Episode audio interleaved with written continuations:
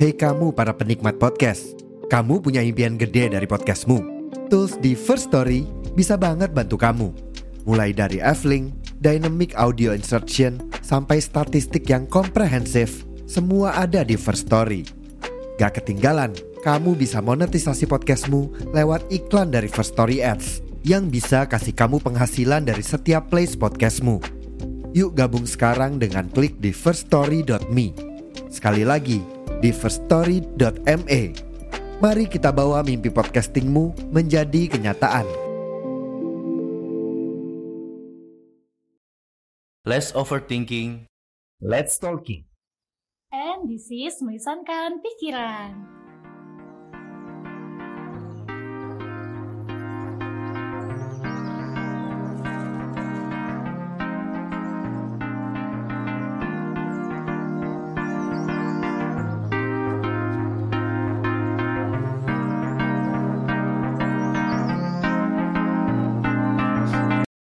Rabu 31 Mei 2023. Selamat datang di Melisan Pikiran daripada nama pikiran mending dibicarakan. Assalamualaikum warahmatullahi wabarakatuh.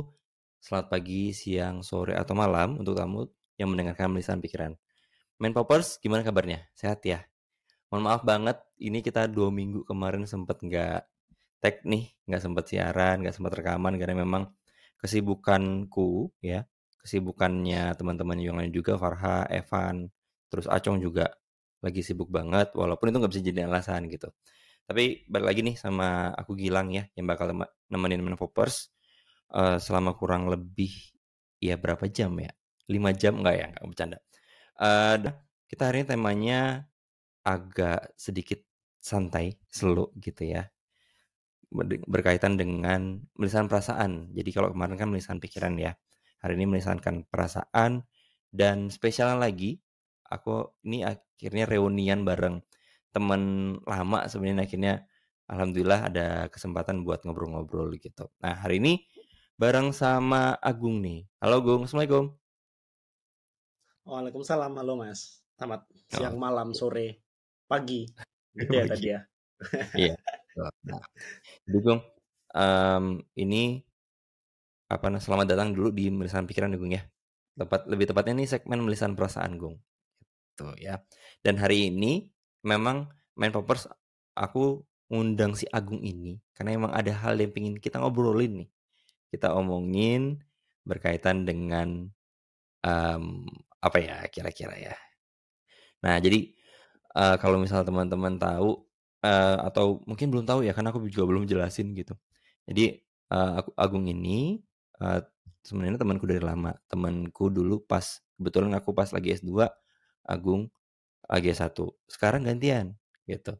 Akunya kerja, Agungnya S2 gitu ya. Dan Agung sendiri sekarang jadi mahasiswa UI Agung ya. Ya, lagi kuliah di UI S2, Mas. Jurusannya hubungan internasional juga. apa namanya? Studi bukan bukan hubungan internasional. Oh, That's oke. really old sebenarnya. Rada Ha, ha, ha. ganjil aku kuliah ketahanan. Studi ketahanan nasional. Studi ketahanan Tapi nasional. Nah, menarik. apa? Ya, dia sangat sangat sangat nyambung sama hubungan internasional karena sebenarnya kalau di hubungan internasional kita meneliti tentang negara luar, Mhm. ini kita neliti tentang potensi nasional yang sebenarnya itu sangat erat kaitannya sama hubungan diplomasi kayak gitu sih. Aku Oke. ngerasa very old but that's Mhm. good actually. Gitu. Hmm, Oke. rada lucu emang. Emang agak lucu ya, tapi it's really nice karena memang spesifik ya, Gung ya. Ya. Ya, Apa lebih namanya? Sometimes kalau misalnya kayak aku sendiri itu eh, aku S1-nya kan HI ya. Kita kan dulu bareng-bareng sama di S1-nya bareng-bareng berangkat dari Iya. hubungan internasional kan. Ya dasar banget, basic banget. Dan S2-nya aku sendiri waktu itu ngambil kajiannya tetap di HI tapi globalisasi dan strategi. Nah, sekarang Agung lebih spesifik lagi lebih dalam lagi tentang ketahanan nasional ya. Ya. Ya, benar. Oke. Nah, Teman-teman, hari ini kita tuh- kalau bahasa Inggrisnya Oh. sih. resilience ya. Ya, Oh, iya benar benar Resilience benar. Studies. Resilience Studies. Oke. Nah, teman-teman semua main poppers yang ada di mana pun kalian berada gitu ya. Nah, jadi hari ini sebenarnya kita bakal ngomongin soal uh, S2 gitu ya, lanjut studi atau pasca sarjana atau misalnya kuliah lagi gitu ya. Nah, dengan judul nanti uh, adalah siapa suruh ambil S2 ya. nah, Gung, kita ngobrol dikit nih selaku kamu yang menjalani uh, S2 gitu ya dan aku yang sudah selesai dari S2 gitu. Nah, uh, pertanyaan pertama, Gung. Gimana sih perasaanmu ngambil S2, Gung? Atau misalnya sejauh ini rasanya gimana sih ambil S2 lagi? Eh, ambil S2, bukan S2 lagi ya. Ambil S2. Uh, perasaannya sebenarnya campur aduk sih. Jadi kalau dalam segmen ini kan melisankan perasaan, itu cocok mm -hmm. banget karena nggak semua perasaan itu bisa disampaikan sama banyak orang dan aku rasa uh, banyak banget orang yang punya pengalaman sama seperti saya pada hari ini atau juga mungkin mm-hmm. Mas Gilang beberapa tahun yang lalu. Jadi yeah. aku rasa itu campur aduknya kayak oh bukannya umur segini udah kerja nih atau hmm. umur segini bukannya kamu udah nikah atau seperti apa dan lain sebagainya. Jadi ada beberapa eksponensial masalah yang gabung jadi satu gitu loh mas kalau dalam perspektifku dan itu sempat aku rasakan dan rasanya sebenarnya cukup nggak enak karena kita nggak bisa uh, apa ya namanya ya compete sama teman-teman yang lain. Karena teman-teman yang lain sudah ngomongin pencapaian ini di kerja gaji segini di kerja atau mungkin mereka sudah punya anak satu dan itu adalah buah hati hmm. mereka. Sedangkan kita S2 lagi gitu loh. Jadi pertanyaannya sebenarnya tepat siapa suruh sih kamu S2 kayak gitu udah apa ya istilahnya ya zaman-zaman segini nih umur segini udah mikirin wah ini aku mau beli barang apa ya buat hmm. uh, apa bikin orang tua itu senang hmm. atau bikin istri itu senang atau bikin pacar itu senang dan lain iya. sebagainya yeah. atau instead of that kita bisa mikirin karir yang karir yang lebih tinggi lagi gitu pencapaian hmm. gaji yang lebih tinggi lagi bukannya kompetisinya udah di seperti itu ya kalau di umur oh, kita segini sedangkan kita mikir ah ngerjakan tugas ah ini hmm. ah itu jadi gap of apa ya gap of our pikiran itu lebih ke kompetisinya sama anak-anak S1 yang itu umurnya di bawah kita. Hmm. Sedangkan teman-teman di S2 udah pada tua kan kayak gitu biasanya hmm. kan, udah umur 40 tahun ke atas, udah umur ah. 50 kayak hmm. gitu. Jadi uh, sebenarnya ada beberapa kebingungan di sana kayak gitu. Okay. Bisa nggak kita setelah ini atau kita sekarang compete sama teman-teman kita yang udah terjun di dunia kerja, kerja duluan hmm. atau lain sebagainya kayak gitu. Oke. Okay. Nah, tapi aku nah, sendiri nih usianya jadi, berapa jadi, sih gue? masalah penting sih mas. Uh, nah. Usianya aku berapa 26. sih gue kalau? 26 ya, selisih 26. sama aku empat tahun ya, empat lima tahun. Oke. Okay. Nah, nah, jadi tadi boleh dilanjut gue masalahnya kenapa sih? Jadinya ini jadi masalah penting kenapa sih? Nah, jadi masalah penting soalnya you will compare yourself hmm. mostly. Jadi kalau hmm. di di waktu semester 1 itu aku semester 1 S2 itu ada beberapa college atau teman kita itu uh, umurnya udah 50 tahun, tapi dia okay. udah GM. Hmm. Udah GM, General Manager. Hmm. Dia yeah. ambil S2 karena itu akan support kerjaan dia. Terus okay. ada juga yang udah umur 38 yang itu hmm. memang dia punya pekerjaan kebetulan kebetulan itu staf ahlinya DPR dan oh. dia ambil studi ini karena itu bisa support profesional dia dalam memberikan supporting argumen, supporting documents kepada bosnya dia kayak gitu. Nah, sedangkan kita study for nothing. Hmm. Bisa bisa bisa dibayangkan gak sih we, we study for nothing. Sampai dalam hmm. dalam satu kesempatan itu kita sharing wah Mas Agung ini tipikal tipikal orang yang kayaknya tuh bakalan kaya banget kayak gitu. Dia dia sempat bilang kayak gitu nih bapak-bapak. Nah, saya saya bilang lagi mana kayanya Pak? Saya aja masih di sini. Bapak sudah GM, Bapak S2 kayak gitu kan. Mm -hmm. Sedangkan saya masih di sini. Itu insecurities tersendiri sih buat saya Pak karena saya berada di sini tanpa background apa pun, habis S1 langsung S2 Sedangkan bapak-bapak, kakak-kakak, mbak-mbak di sini udah punya pengalaman kerja yang lumayan advance dan itu hmm. uh, benar-benar ahead of me kayak gitu. Aku bilang kayak gitu terus terang. Tapi Indian uh, saya juga bersyukur Pak. Saya bilang kayak gitu Mas Hmm. Gilang. Saya juga bersyukur Pak bahwa dengan saya tanpa background apa pun ini juga nggak punya pengalaman pekerjaan, saya juga nggak begitu tahu masa depan dan lain sebagainya. Saya Hmm. udah ada di tahap ini. Saya berkumpul dengan bapak-bapak, mbak-mbak, ibu-ibu sekalian itu satu karunia yang sangat besar banget. Karena dengan level saya yang belum apa-apa, sudah kumpul sama bapak-bapak, ibu-ibu sekalian, saya sempat bilang kayak gitu untuk membela diri sebenarnya sih.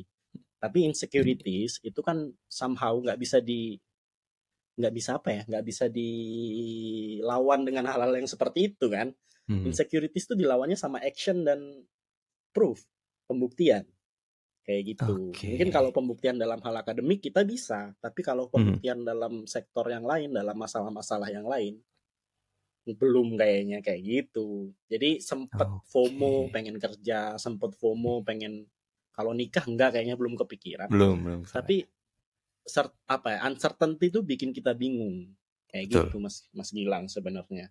Karena kan semakin tua semakin sedikit teman, semakin kita juga sulit untuk cerita sama orang dan lain sebagainya. Hmm. Makanya podcast kayak gini menurut saya keren banget sih.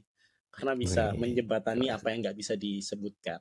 Apalagi Betul. sama orang-orang pada umumnya ya. Karena kan Benar. judgmental itu juga banyak di lingkungan kita. Benar. Jadi mending kita saling sharing gimana sih Sharing. untuk overcome this problem.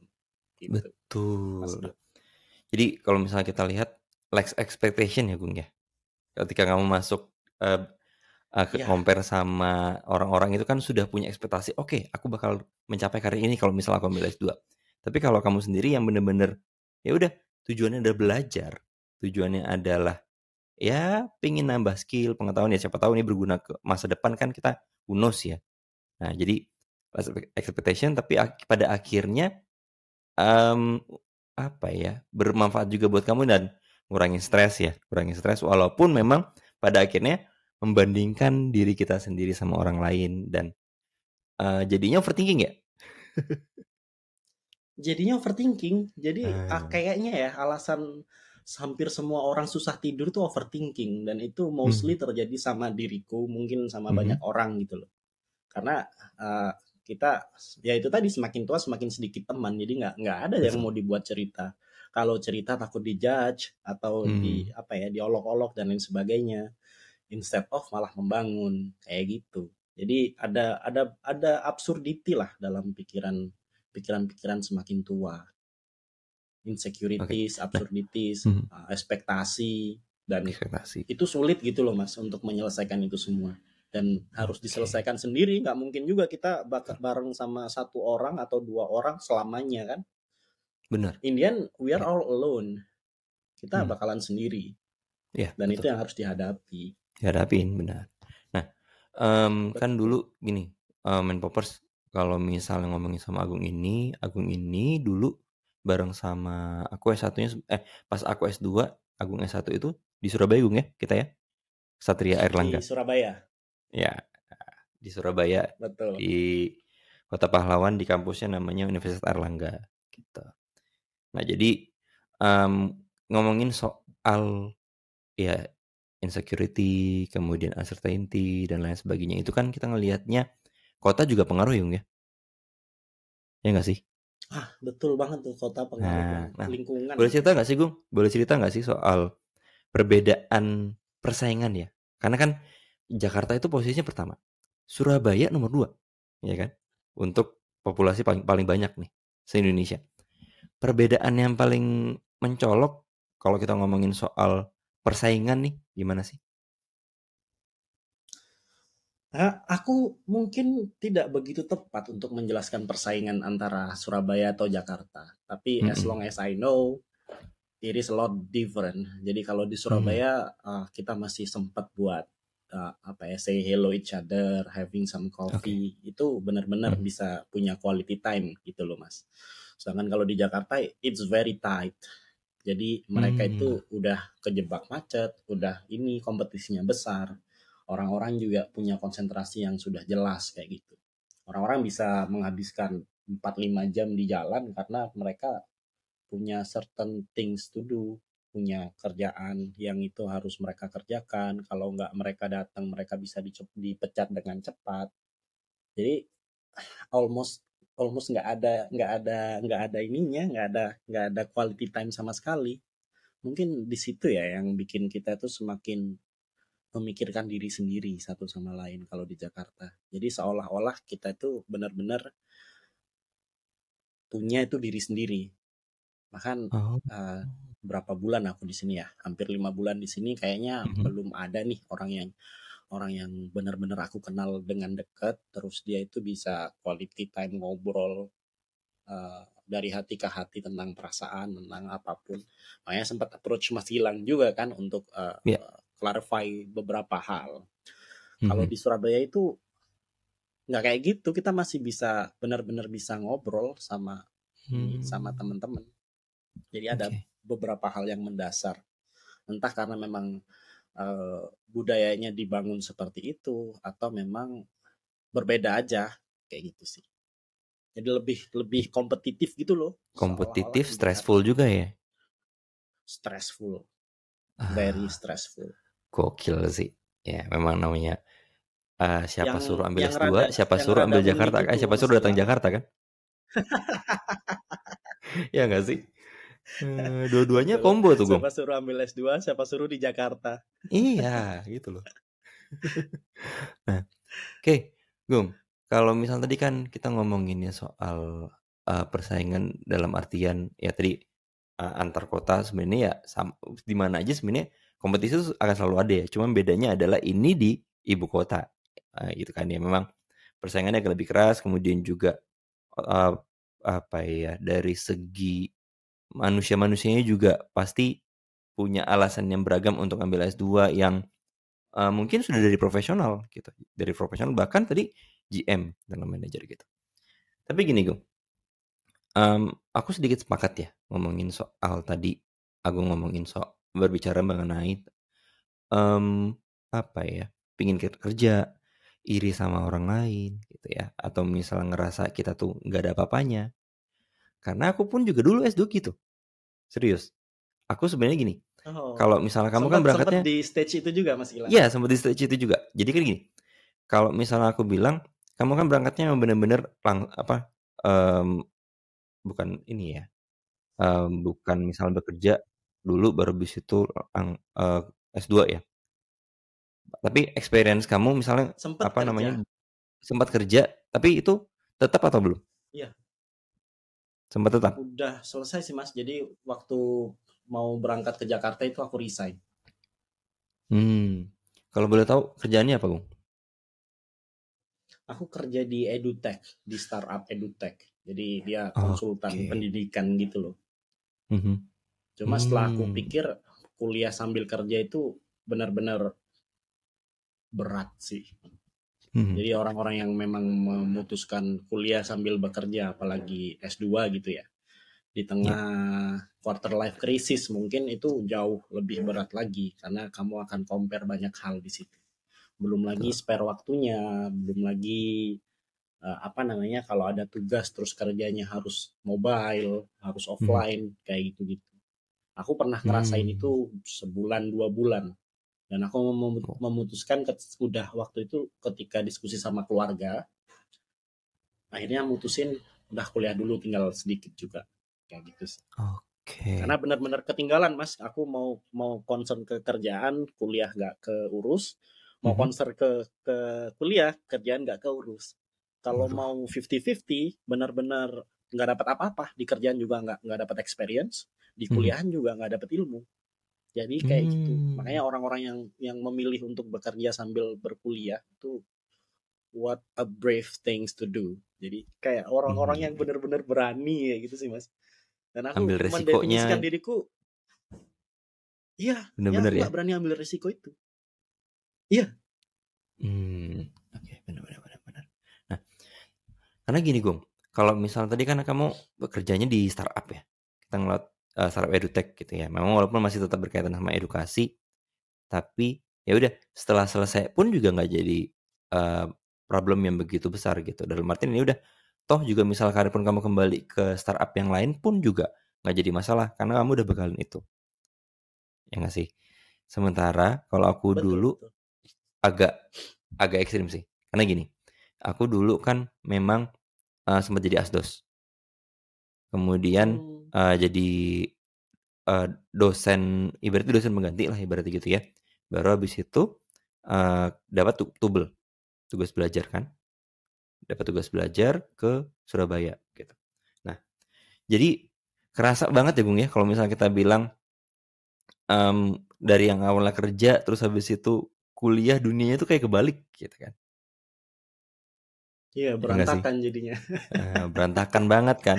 Plus juga gue gini, kalau tadi kamu kan eh less expectation ya, bukan berarti no expectation tapi less expectation. Kalau aku benar-benar berekspektasi dalam artian gini, em, aku bilang aku asdos, aku biar biar- ibaratnya ngastusin apa namanya dosen seseorang gitu ya, seseorang dosen, tapi kemudian aku juga harus jadi dosen. Gitu. Dan ke depannya aku harus tentuin, karena waktu itu aku dapat di, di dua pilihan gue gitu dalam artian kampus ak- kampus ak- apakah aku balik ke kampusku lagi yang tempat aku kemarin dapat tubelnya itu atau pindah ke kampus yang lain? Dan akhirnya sekarang ya aku pindah ke kampus yang lain. Dan bahkan aku sempat menjalani eh, setelah balik dari S2 itu aku kerja di dua kampus. Bolak-balik bolak-balik gitu. Dan Hmm. ekspektasinya tinggi dong otomatis kan ibaratnya eh, ya nanti pun ketika kamu eh, lulus S2 gue bakal nemuin pilihan itu sih gitu. Karena ya eh, kalau yang aku tangkap ya yang aku lihat untuk saat ini gitu kamu udah di jalan yang benar dalam artian udah fokus aja ke kuliahan dalam artian kamu udah eh, ibaratnya ini masa kamu buat inilah em, apa ya mendapatkan pengetahuan kemudian nambah skill kemudian networking segala macam nanti setelah itu baru eh, dihajar gitu. Karena juga nanti pada akhirnya kamu juga bakal milih kok. Kan pilihan nanti bakal milih terus kan setelah nanti S2 mau ngapain lagi mau apa ya kan? Apakah mau lanjut kerja terus kerjanya di mana nih? Habis itu ntar mau karir dulu atau nikah dulu ya kan? Berumah tangga dulu. Itu pilihan terus tuh dan aku rasain gitu Jadi kayak ini berarti Mas Gilang, seolah-olah kehidupan manusia tuh selalu ada di persimpangan.